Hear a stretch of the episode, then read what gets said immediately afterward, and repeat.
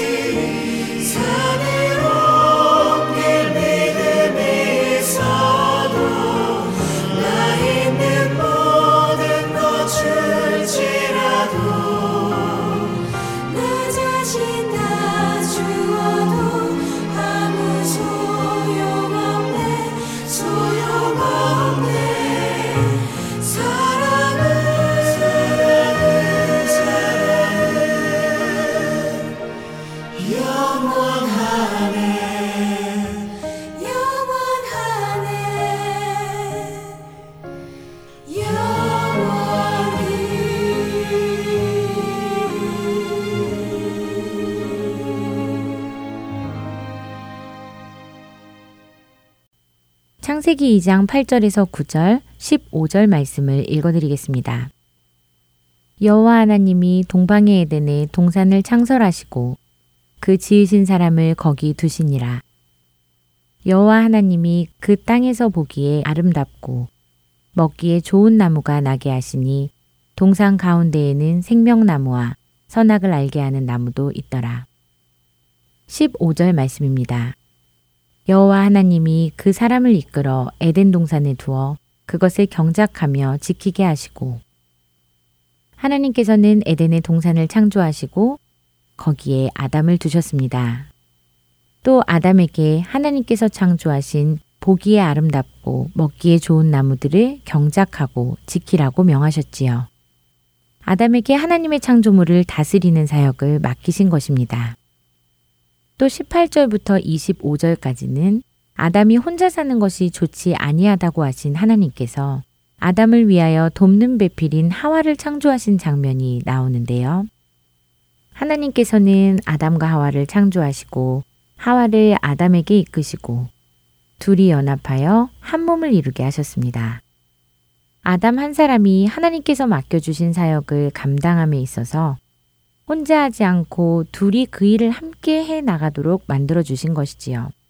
이것이 남자와 여자의 창조 목적이라고 나누었었습니다. 그런데 하나님께서 남자와 여자를 창조하신 목적과 그 역할, 언약이 깨어지는 일이 발생했습니다. 바로 선악을 아는 나무의 실과를 따먹은 사건이었는데요.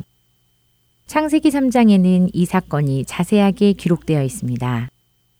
뱀이 하와를 꼬셔 선악을 알게 하는 나무의 실과를 따먹게 합니다.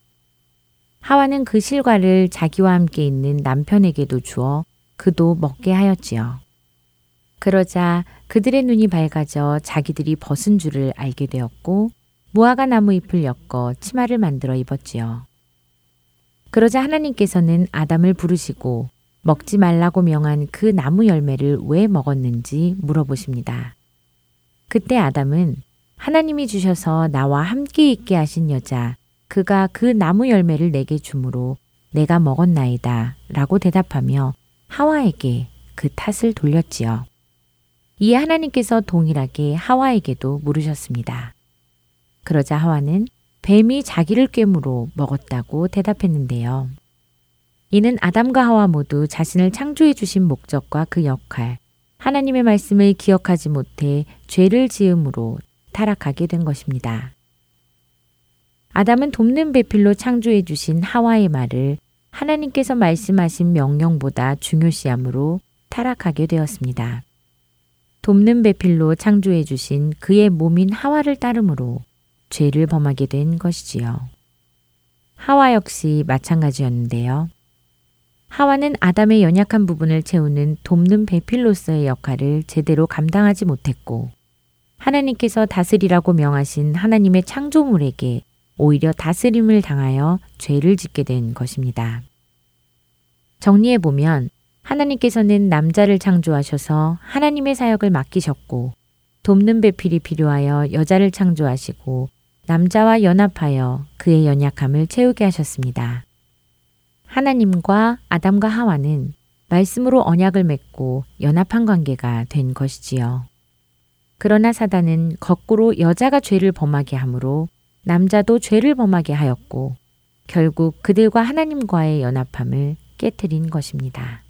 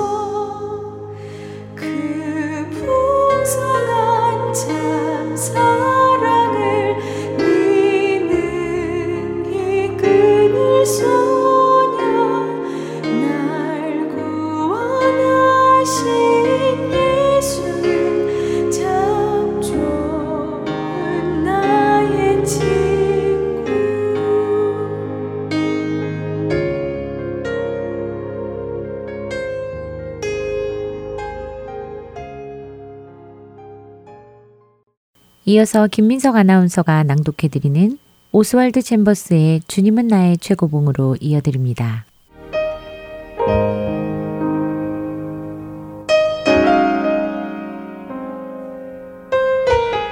사랑하는 자들아, 우리가 지금은 하나님의 자녀라 장래에 어떻게 될지는 아직 나타나지 아니하였으나 그가 나타나시면 우리가 그와 같은 줄을 아는 것은 그의 참모습 그대로 볼 것이기 때문이니 요한일서 3장 2절의 말씀입니다.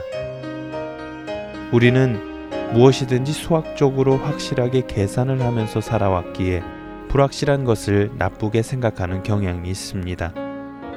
그래서 어떤 일이든 결과를 예측할 수 있어야 안전하다고 생각하지요. 그러나 영적인 삶의 속성은 그렇지 않습니다. 영적인 삶의 속성은 불확실성 속에서 오히려 확신을 누리는 것이며 그렇기에 이 땅 어디에서도 자신이 쉴 보금자리를 만들지 않는 것입니다. 우리의 상식은 우리에게 말합니다. 그래, 나도 저런 상황 정도는 되어야 안전할 텐데, 라고요. 그러나 사실 우리는 자신이 결코 처해보지 않은 상황에 대해 자기 자신을 이입하여 생각해 볼 수 없습니다. 확실성은 상식으로 사는 사람들의 표지입니다. 그러나 은혜로운 불확실성은 영적인 삶을 사는 사람들의 표지입니다. 하나님을 확신한다는 것은 우리 스스로에 대해 모든 면에서 불확실성을 인정하는 것입니다. 우리는 오늘 한날에도 어떤 일이 일어날지 알 수 없는 사람들입니다.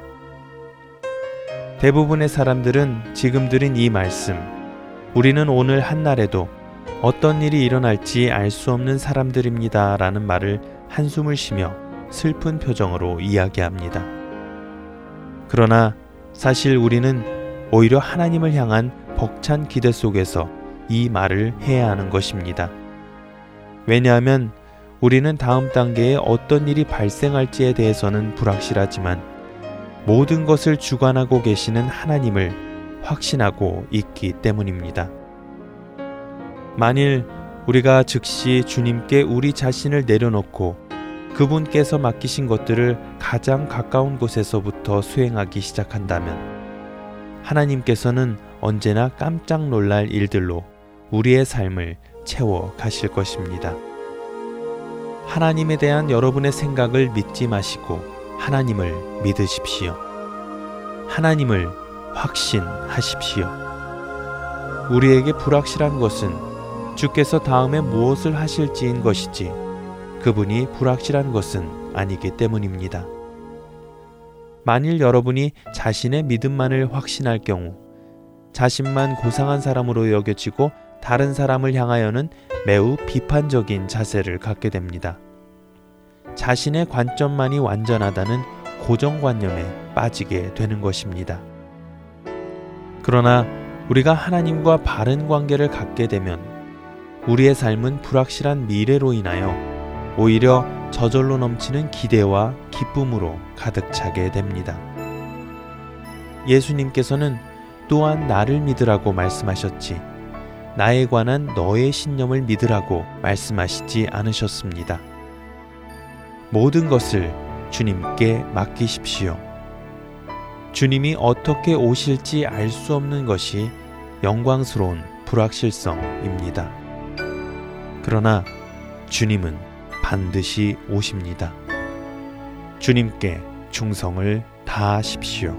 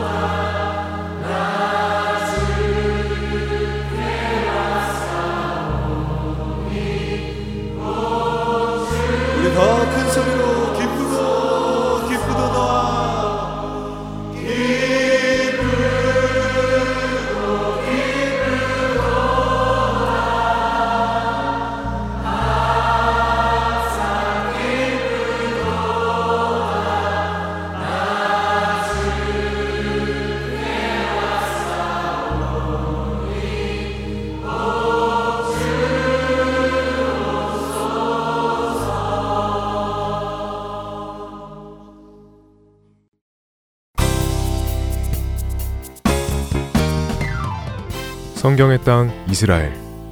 그 땅을 알지 못하고 성경만 읽을 때 우리가 놓치는 것들이 있습니다. 성경의 지리적 배경과 역사적 배경을 함께 공부하며 다윗의 일생을 따라 성경 속으로 여행을 떠나는 프로그램. 베들레헴에서 예루살렘까지. 이스라엘에서 사역하시는 유병성 목사님께서 주안의 하나 일부에서 여러분을 초대합니다.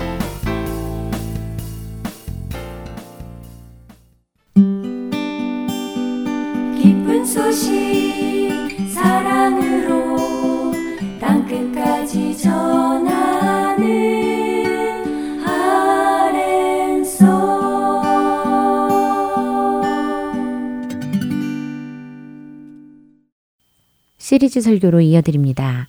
캘리포니아주 LA에 위치한 한길교회 노진준 목사님께서 베드로전서 2장 1절에서 3절의 말씀을 본문으로 성숙은 착함이 아닌 닮음입니다.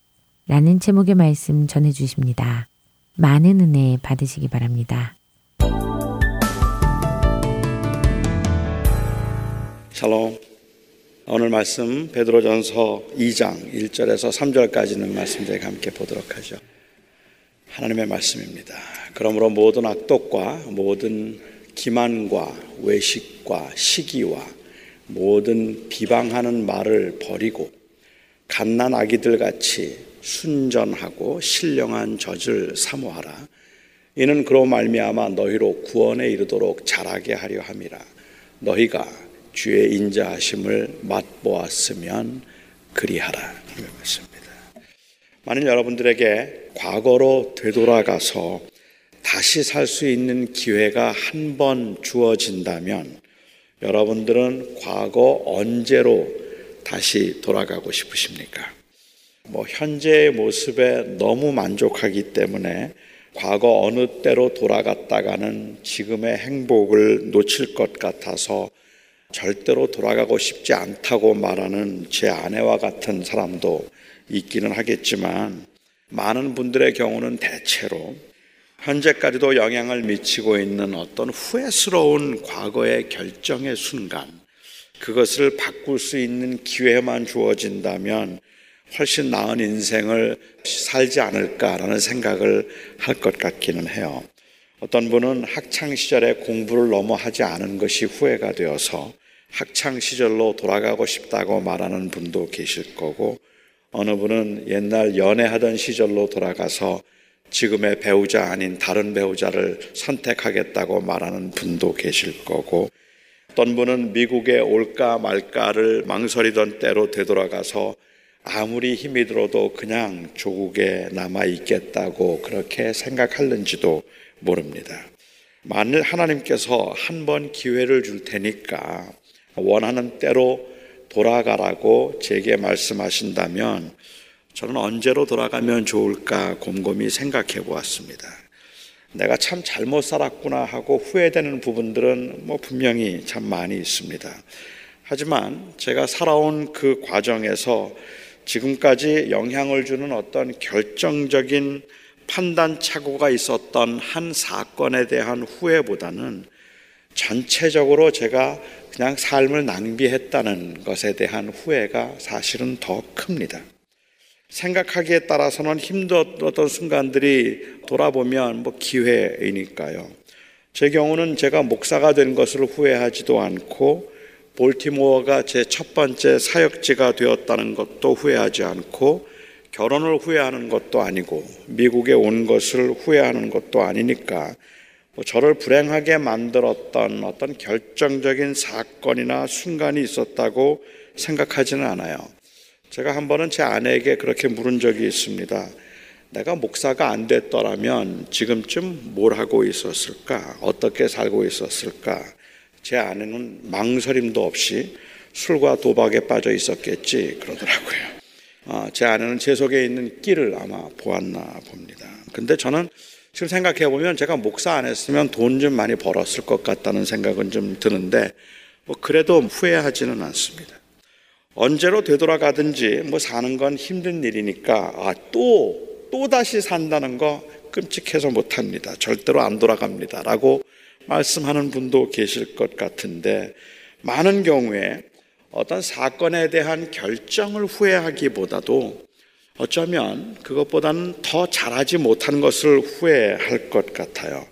결혼을 후회하는 분들의 경우도 대부분의 경우에 내가 더 잘했더라면 지금보다는 나았을 텐데 라고 그렇게 이 안타까워하는 것을 부인하기 어려울 거고 지금 미국 생활이 힘들기는 하지만 미국 생활이 외국 생활이 너무 어렵지만 그 당시의 상황에서는 정말 깊이 고민하고 그리고 힘들게 내렸던 최선의 선택이었기 때문에 선택에 대한 후회보다는 너무 준비가 없었고 주어진 기회들을 충분히 활용하지 못한 것들에 대한 후회가 더 많으리라고 생각합니다.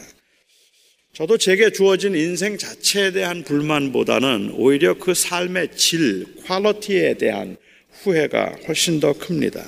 목사가 된 것을 후회하지는 않지만 제가 더 좋은 목사가 될 수 있었는데 하는 아쉬움에 후회가 많다는 말이죠.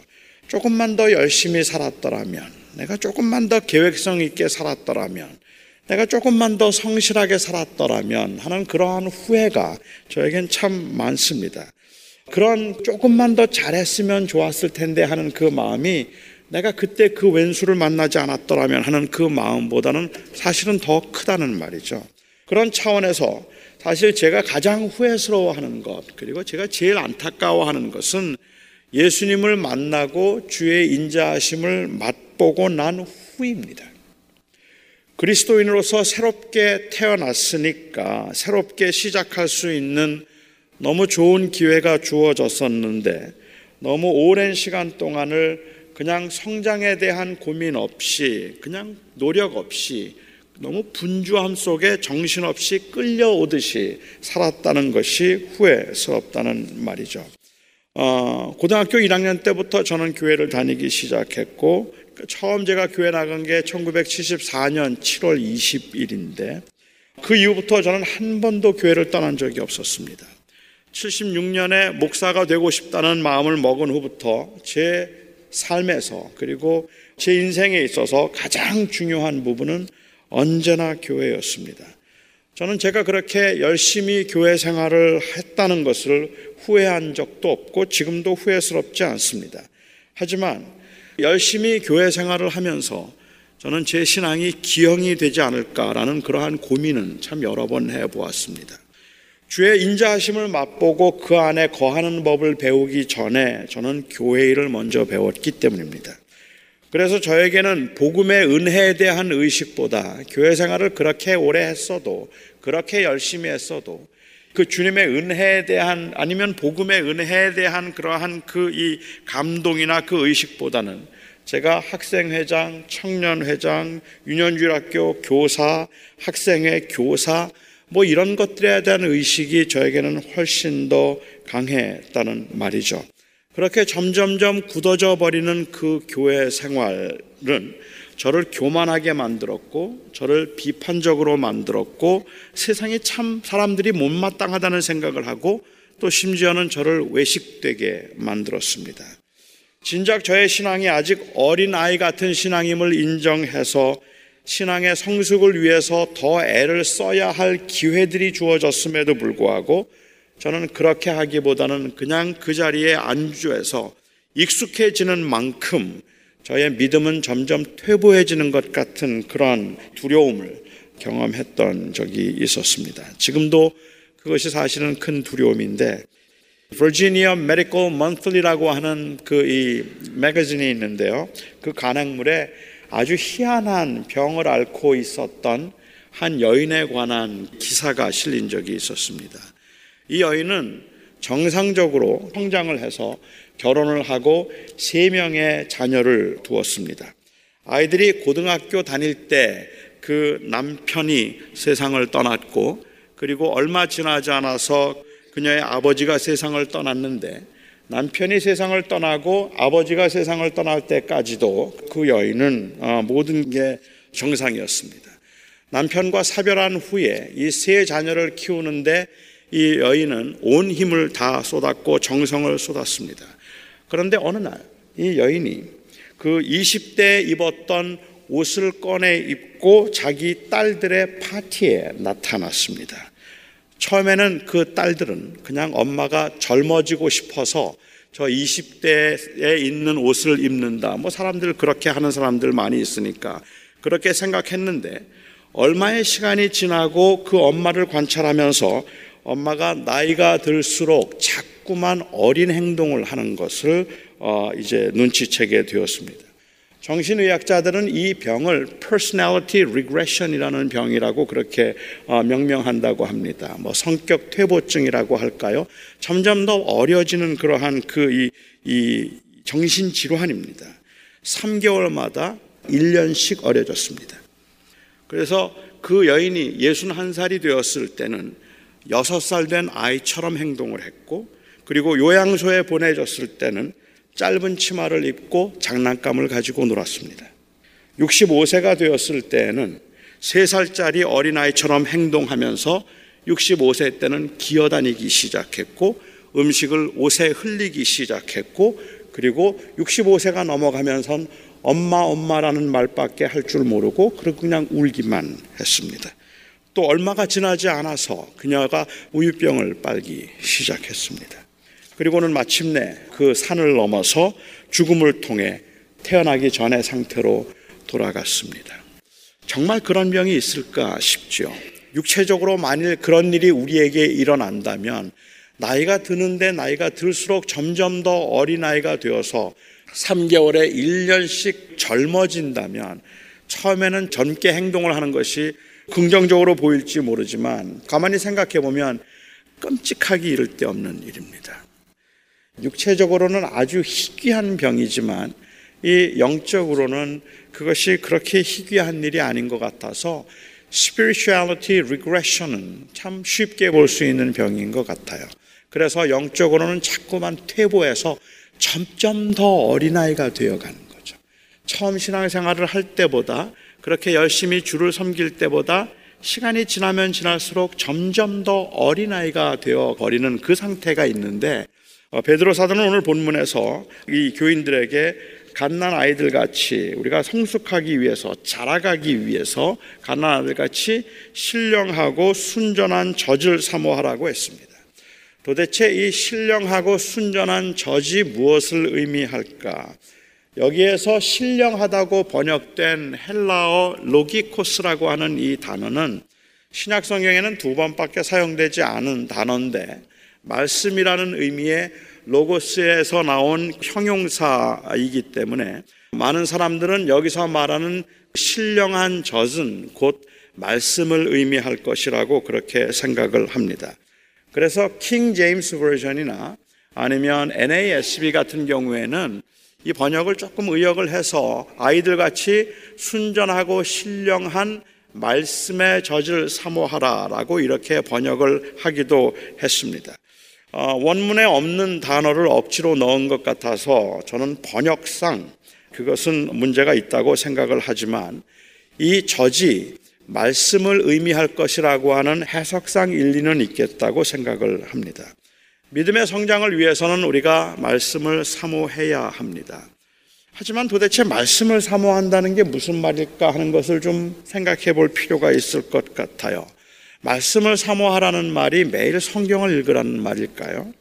성경 공부를 많이 하면 믿음이 자랍니까? 성경 공부가 믿음을 잘하도록 하는데 도움이 되는 것은 사실이지만 성경 공부를 많이 하면 그것이 자동적으로 사람을 잘하게 만들지는 않는 것 같아요. 주일날 목사가 설교를 하는 하는 설교를 어, 오늘은 무슨 설교를 할까 기대하면서 매일 그 설교를 들으려고 마음을 준비하고 와서 그 설교를 한 마디도 놓치지 않고 듣는다 해도 그래서 믿음이 자랍니까? 물론 인정합니다. 성경을 읽고 설교를 듣는 건 굉장히 중요하고 그리고 굉장히 유익한 일이기는 하지만 성경 공부는 바른 신앙생활을 위해서는 필수적인 것이긴 하지만 오늘 본문은 성경 공부 열심히 해라. 그리고 설교를 잘 들어라. 그것을 사모하면 그러면 내가 잘할 것이다 라고 그렇게 말하고 있지는 않은 것 같다고 생각을 합니다. 여기에 말씀과 대조되어 있는 것이 무엇인가 하면 말씀과 대조되어 있는 것은 모든 기만과 외식과 비방 이런 것들이 말씀과 대조되어 있기 때문에 그렇습니다. 시편 기자는 여호와의 말씀이 송이꿀보다 달다고 했습니다. 이 말은 이 여호와의 율법 책이 시편 기자가 쓸 때만 하더라도 그냥 모세 오경 정도였을 텐데 그 모세 오경 그 이 율법 책이 어떤 책보다 재미있어서 한 번 잡으면 놓을 수 없을 만큼 그 즐거움이 있다는 고백이 아닙니다. 그 이 시편 기자가 말하는 모세의 율법들, 어, 레위기, 민수기, 신명기, 창세기, 출애굽기가 너무너무 재미있어서 그냥 그 말씀에 빠져서 너무 즐겁다. 그리고 그 송이꿀보다 달다는 이야기가 그 말씀을 읽는 것이 즐겁고 그리고 재미있다는 뜻이 아닙니다. 시편 기자가 송이꿀보다 하나님의 말씀 여호와의 율법이 더 달다고 고백한 것은 읽을 때 너무너무 재미있었다는 말을 하고 있는 것이 아니라 그 율법에서 하신 말씀과 그리고 약속에 나타난 하나님의 성품과 은혜가 너무 틀림이 없어서 그래서 달다는 말을 하고 있는 겁니다. 어, 그렇기 때문에 그 말씀을 붙들고 낙심하지 말고 말씀 안에서 말씀이 명하시는 것을 실천하며 살아갈 때 진정한 행복과 기쁨을 느낄 거라는 이야기를 하는 거죠. 억울하게 중상 모략을 당하면 억울하게 사람들에게 욕을 먹거나 아니면 어, 정말 말도 안 되는 그러한 일들을 경험하게 되면 갑자기 인생을 잘못 산 것 같기도 하고 나에게 해를 끼친 자에게 꼭 되돌려주지 않으면 못 견딜 것 같은 그러한 상황에서 주님께서 괜찮다고 말씀하시니까 그 말씀 붙들고 똑같이 비방하지 아니하고 내가 받은 그대로 되갚아 주지 않으려고 했을 때 오는 그 마음의 자유함은 되로 받은 것을 말로 돌려 주어서 느끼는 통쾌함보다 훨씬 더 훨씬 더 달다는 말을 하고 있는 겁니다. 과연 주님의 말씀은 송이꿀보다 달다고 하는 것은 그게 진실이라는 이야기를 하는 겁니다.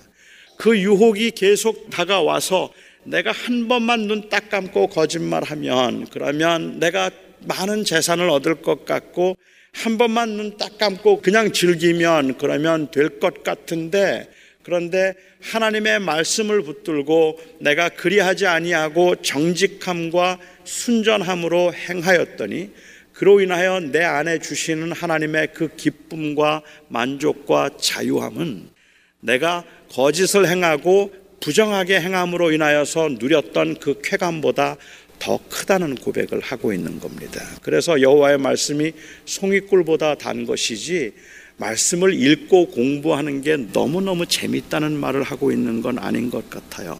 성경 공부가 재미없다는 말은 물론 아니지만 어, 성경을 많이 읽고 성경 공부에 많이 참석한다고 제가 위에 언급한 것들로부터 자유하게 되는 것은 아니라서 오히려 이 말씀은 신령한 저주를 사모하는 그 삶이 결국 어떻게 결실을 맺어야 하는가를 보여줄 뿐만 아니라 이 믿음이 자라도록 하는 방법을 또 말하고 있다고 저는 생각합니다.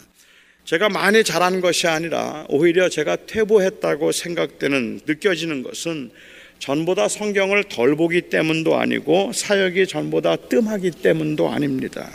성경도 전보다 많이 보고 지식도 많이 늘었다고 생각하는데 제가 관여하고 있는 사역도 전에 비하면 비교할 수 없을 만큼 많아졌는데 오히려 그래서 제 마음 씀씀이가 너그럽지 않고 제 말에는 항상 비판과 불평이 묻어져 나오고 소위 상처라고 불리우는 것을 합리화시켜서 잘하려 하지 않을 때 우리는 퇴보한다는 말을 합니다. 시간이 지나면 지날수록 비방의 말이 사라져야 되는데 다른 사람들에 대한 이해의 폭이 점점 넓어져야 되는데 교회 생활을 오래 하면 할수록 처음보다 더 능숙하게 비방하는 법을 배워갑니다. 교회 생활을 처음 시작할 때는 그 순수한 열정과 마음 속에 누구를 미워한다는 것은 엄청난 죄라는 생각에 두려워 떨었는데 교회 생활을 얼마쯤 하고 난 다음에는 누구를 미워하는 건 아무렇지도 않게 여겨진다는 말입니다. 전에는 참 순진할 정도로 사람의 말을 잘 믿고 정말 고지식하다는 말도 들었었는데 그런데 교회 생활을 오래 하면서 특히 교인들에 대한 불신이 커져서 모든 게 못마땅해지죠. 그러면 우리는 상처를 받아서 그렇다고 말합니다. 중상과 거짓과 미움이 가득한 마음을 상처받아서 그런 거라고 말합니다. 맞을 겁니다. 상처는 받았습니다. 하지만 그것이 맞다면 애석하게도 교회 생활에 익숙해짐이 믿음을 잘하지 못하게 한다는 제 논리가 아, 딱 맞는 것이 되기도 합니다. 그러니까 교회 생활 적당히 하자는 말을 하고 있는 게 아닙니다. 웬만하면 사람들 만나지 말고 봉사하지 말라는 말을 하는 게 아닙니다.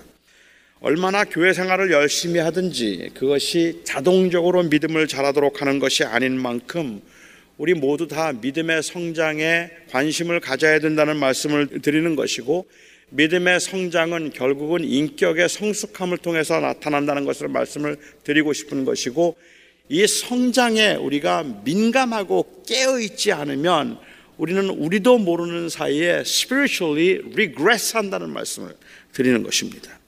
예수 믿는 사람들이 처음 예수를 믿을 때보다 시간이 지나면서 더 그 말에 그 이 이 따뜻함이 묻어나야 되는데 신앙생활을 오래 한 사람일수록 그 말에 따뜻함이 없습니다. 남을 헐뜯는 말들을 교묘하게 잘합니다. 아무 말도 믿지 않아요. 미움과 원망에 가득 찬 말과 행동이 그 삶 가운데 나타나지 않도록 우리는 우리의 주변이나 환경을 보지 않고 그 하나님의 약속의 말씀을 붙들어야 한다고 지금 베드로 사도는 말하고 있는 거죠. 한글 성경에는 이로 말미암아 너희로 구원에 이르도록 자라게 하려 함이라라고 그렇게 번역이 되어 있습니다.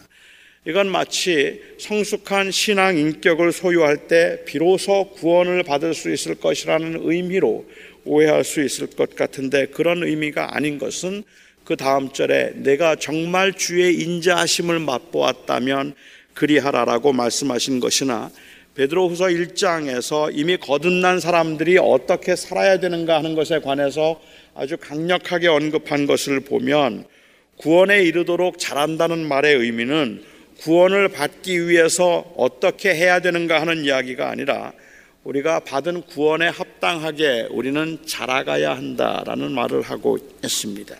신앙생활의 궁극적인 목적이 예수 믿고 천당 가는 거라면 그러면 그냥 바로 주님 나라로 가면 됩니다. 하지만 신앙생활의 궁극적인 목적은 예수 믿고 천당 가는 것이 아니라 하나님의 주대심을 인정하여 하나님을 영화롭게 하는 것입니다. 그렇다면 구원을 받은 후에 이 구원받은 사람에게 합당한 모습으로 우리를 가꾸어 가는 것, 그것이 역시 구원의 과정임에 틀림이 없습니다. 구원은 보장된 것이고 확실한 것이고 우리는 예수를 믿음으로 구원받았다고 과거 시제로 말을 할 수 있을 만큼 분명한 것이기는 하지만 우리의 구원이 완성되는 것은 예수님께서 다시 오실 때 그리고 우리의 몸이 부활할 때 그 영화의 때입니다. 그러니까 이 땅에 사는 동안에도 우리는 구원받은 성도로서 이 구원을 완성해가는 프로세스를 우리가 놓치지 말아야 된다는 말이죠. 구원받은 성도로서 완숙하게 성장해가는 모습은 어떤 것일까? 베드로 사도는 자라가라고 말을 하면서 특별히 이 하나님의 그 신령한 저지 말씀을 의미한다고 하면 이 신령한 저진 하나님의 말씀을 사모하고 그러면서 다른 말들을 경고하고 있다는 말이죠. 그 성숙함이란 그 말 속에 악함이나 속임이나 외식이나 비방이 전혀 없는 그러한 모습이기 때문에 그렇습니다. 이것이 성숙함을 추구하는 우리들의 소망이라고 저는 생각합니다. 하나님의 말씀을 우리가 믿고 살아가기 때문에 조금 더 구체적으로 프랙티컬리 제가 여러분들에게 말씀을 드리자면 예수 믿는 사람들이 신앙의 성숙을 보여주기 위해서뿐만 아니라 우리의 믿음이 자라기 위해서 저희가 조심해야 되는 게 뭔가 하면 저는 말이라고 생각합니다. 말을 조심하지 않으면 우리의 믿음이 자라지 않습니다. 우리가 그 이 이 부정된 말을 하거나 남을 속이는 말들을 자꾸 하거나 중상의 말을 하거나 미움이 섞인 말들을 어렵지 않게 우리가 하면 그게 우리가 그 영적으로 민감해서 내가 하나님의 말씀과 하나님의 원하심을 따라서 그 주님과 동행하며 살아가기 위해서 내가 이것을 하면 안 되겠다는 생각을 하지 아니하고 오히려 그 부분에 민감하지 않은 채 아주 둔해진 상태에서 그냥 마음에 느끼는 대로 말을 하기 시작하면 잘하지 않는다는 말입니다. 성숙함을 추구하는 우리들이 어, 소망하는 것이 있다면 바로 이 말에 있어서의 성숙함이라고 생각합니다.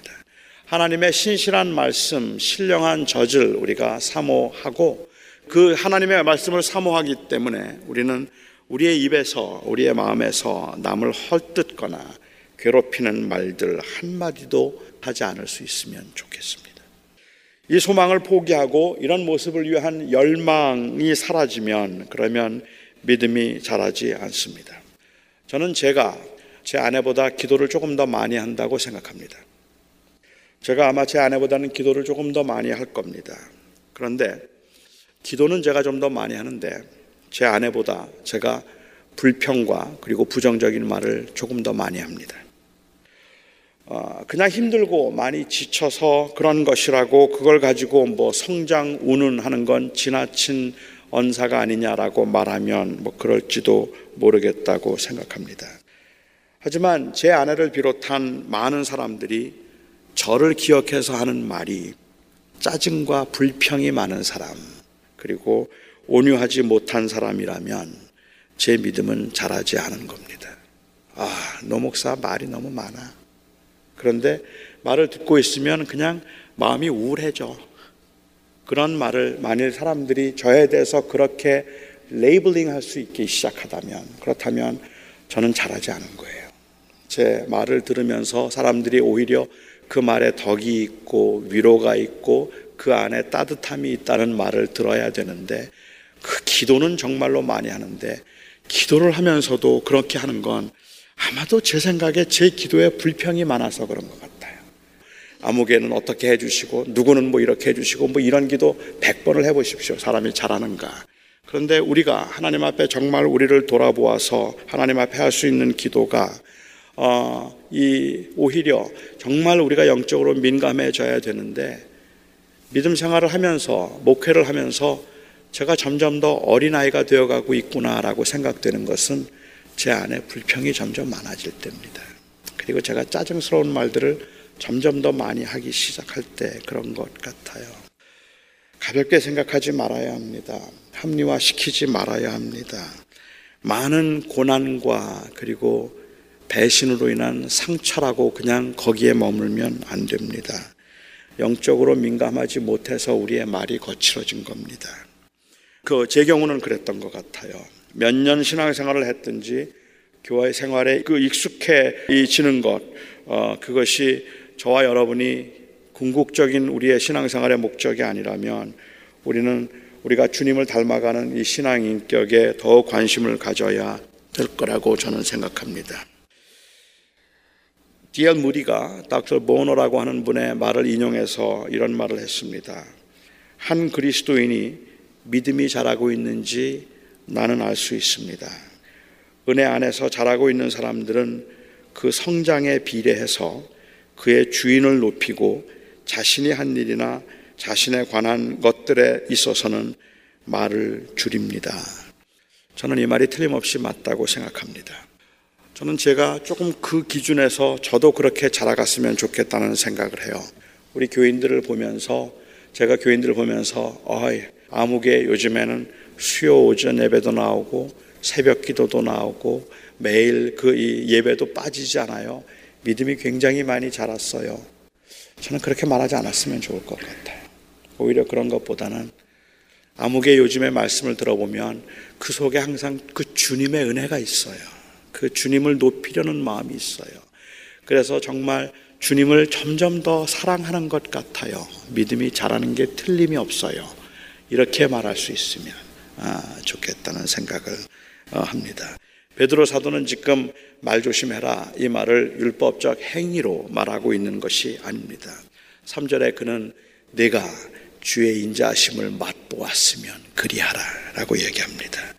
펄펄 끓어오르는 열심으로 온 세계를 다니며 복음을 전하는 것도 좋고 매일 목이 쉬도록 열심히 찬송을 부르는 것도 좋고 1년에 10번 성경을 읽어서 그 성경을 10번 그 이 완독하는 것도 좋은데 믿음의 성장과 비례하는 것은 역시 그 주의 인자하심을 맛보고 난 후에 그 구원의 은혜 때문에 그리스도를 높이려는 말들이 내 말 속에 더 많아지는 겁니다. 그러니까 저는 여러분들에게 그냥 말 조심하고 착하게 삽시다. 이 말을 하고 있는 것이 아니라 주님을 더 많이 생각함으로 주님을 좀 닮아갑시다. 라는 말을 하고 있는 겁니다. 어떻게 하면 그렇게 할 수 있을까라는 그 방법에 오늘 베드로 사도는 신령한 젖을 사모하고 기만과 비방과 외식과 거짓을 버리라 라고 이야기를 하고 있습니다. 저는 우리가 아, 부정적이고 그리고 그 불만족스러운 상황에 있다 할지라도 우리가 받은 그 주님의 은혜 때문에 뭐 너무 형식적이고 너무 외식적인 판에 박힌 듯한 그러한 인자해 보이는 이런 말을 하라는 이야기가 아니라 우리가 우리의 삶 속에서 정말 그리스도의 은혜를 우리가 우리의 말 속에서 계속 드러낼 수 있을 때 저희들의 말에도 정화가 있으리라고 생각합니다. 기도하죠. 아버지 하나님, 저희는 잘하고 싶습니다. 저희가 느끼는 그 불안함은 시간이 지날수록 우리가 그 은혜 안에서 더 깊어져야 되는데 그냥 은혜가 메말라 가고 있다는 단순히 그런 느낌뿐만 아니라 우리의 삶 속에서 그리스도를 닮아가고 싶은 열망이 사라지는 것이 우리는 두렵습니다. 아버지 하나님, 전에는 조그마한 말 실수에도 정말로 하나님 앞에 부끄러움과 그리고 죄송함을 느끼며 하나님의 은혜 가운데 저희들이 그 회복을 그리고 용서하심을 구했다면 이제는 거칠고 험하기 이를 데 없는 말들이 우리 입에서 나와도 아무렇지도 않을 만큼 영적으로 무디어져 있다는 것이 두렵습니다. 아버지 하나님, 교회 생활에는 너무너무 익숙해져 버렸는데, 이제는 제가 사역을 하면서 그 무슨 사역을 어떻게 해야 되는지 노련해지기도 했는데, 그런데 제 안에 그 은혜에 따라서 주를 닮아가고 싶은 열망이 제 안에서 깊어지지 않고 오히려 냉랭해진다는 사실이 두렵게 만듭니다. 하나님 오늘도 주께서 은혜를 베풀어 주셔서 저희들로 하여금 다시 한번 주의 인자하심을 생각할 수 있게 하시고 그 인자하심 때문에 우리가 내릴 수 있는 하나님 앞에 할 수 있는 그 간절한 기도가 우리들이 정말 주님을 영화롭게 하는 말만 하고 나를 드러내는 말들은 하지 않겠습니다라는 고백으로 결단으로 이어질 수 있기를 바랍니다. 도와주시옵소서. 예수님의 이름으로 기도하옵나이다.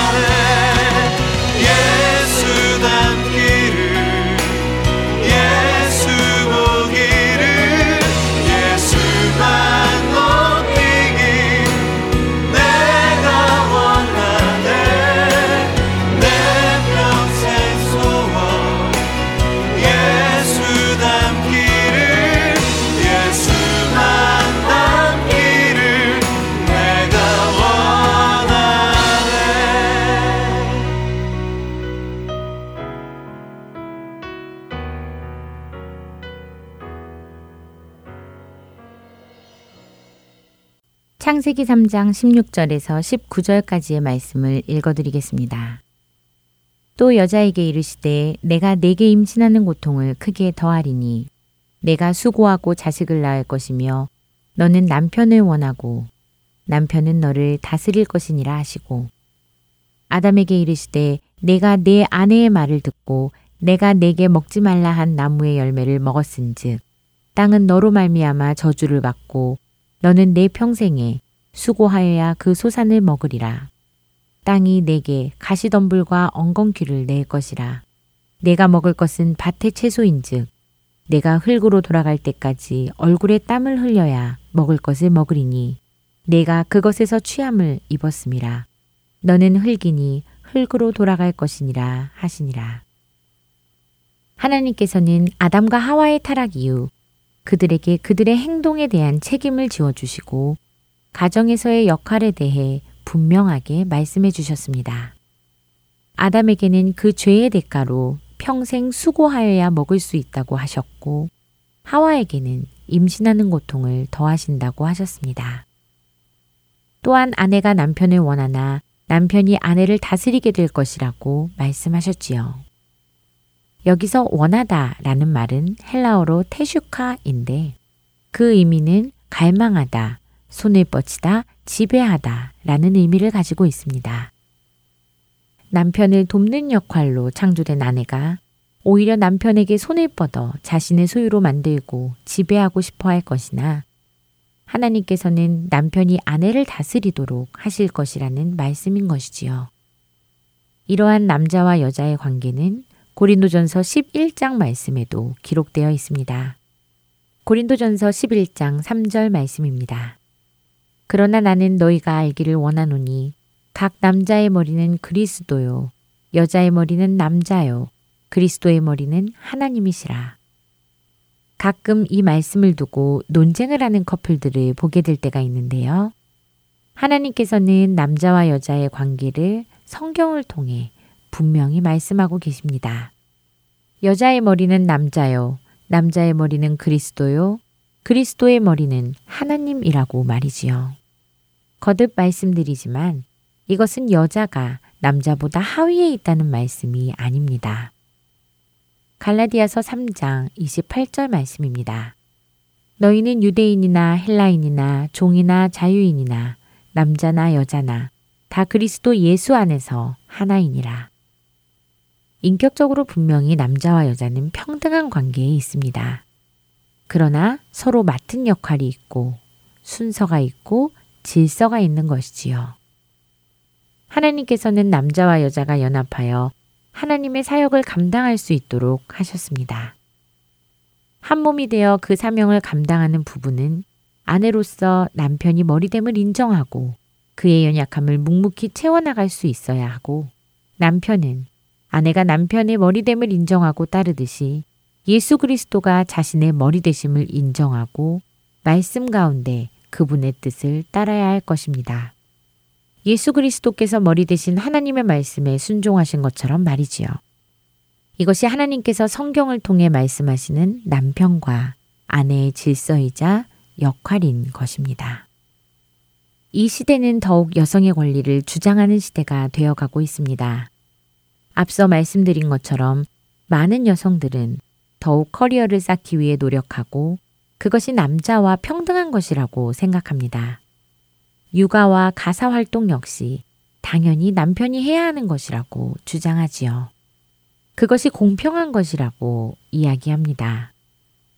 그리고는 자신들과 다르게 성경의 질서를 이야기하는 사람들의 생각을 고리타분하고 시대에 뒤떨어지는 것으로 여기지요.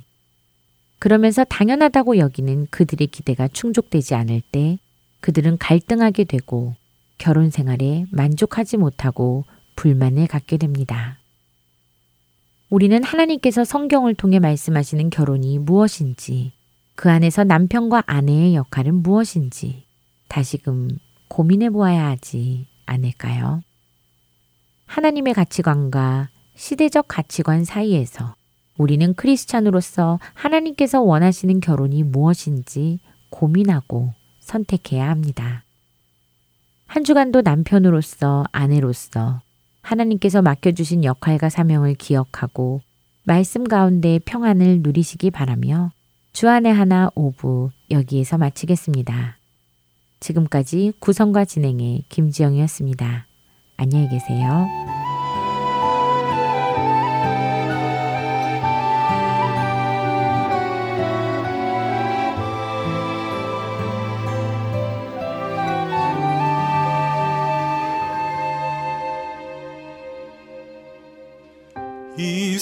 세상 가장 아름다운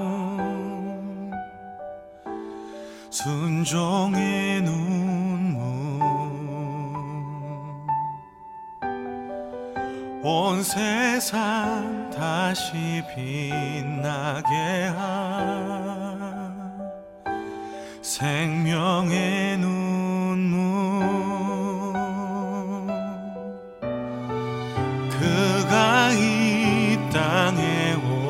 오신 이유 죽어야 살게 되고 저야만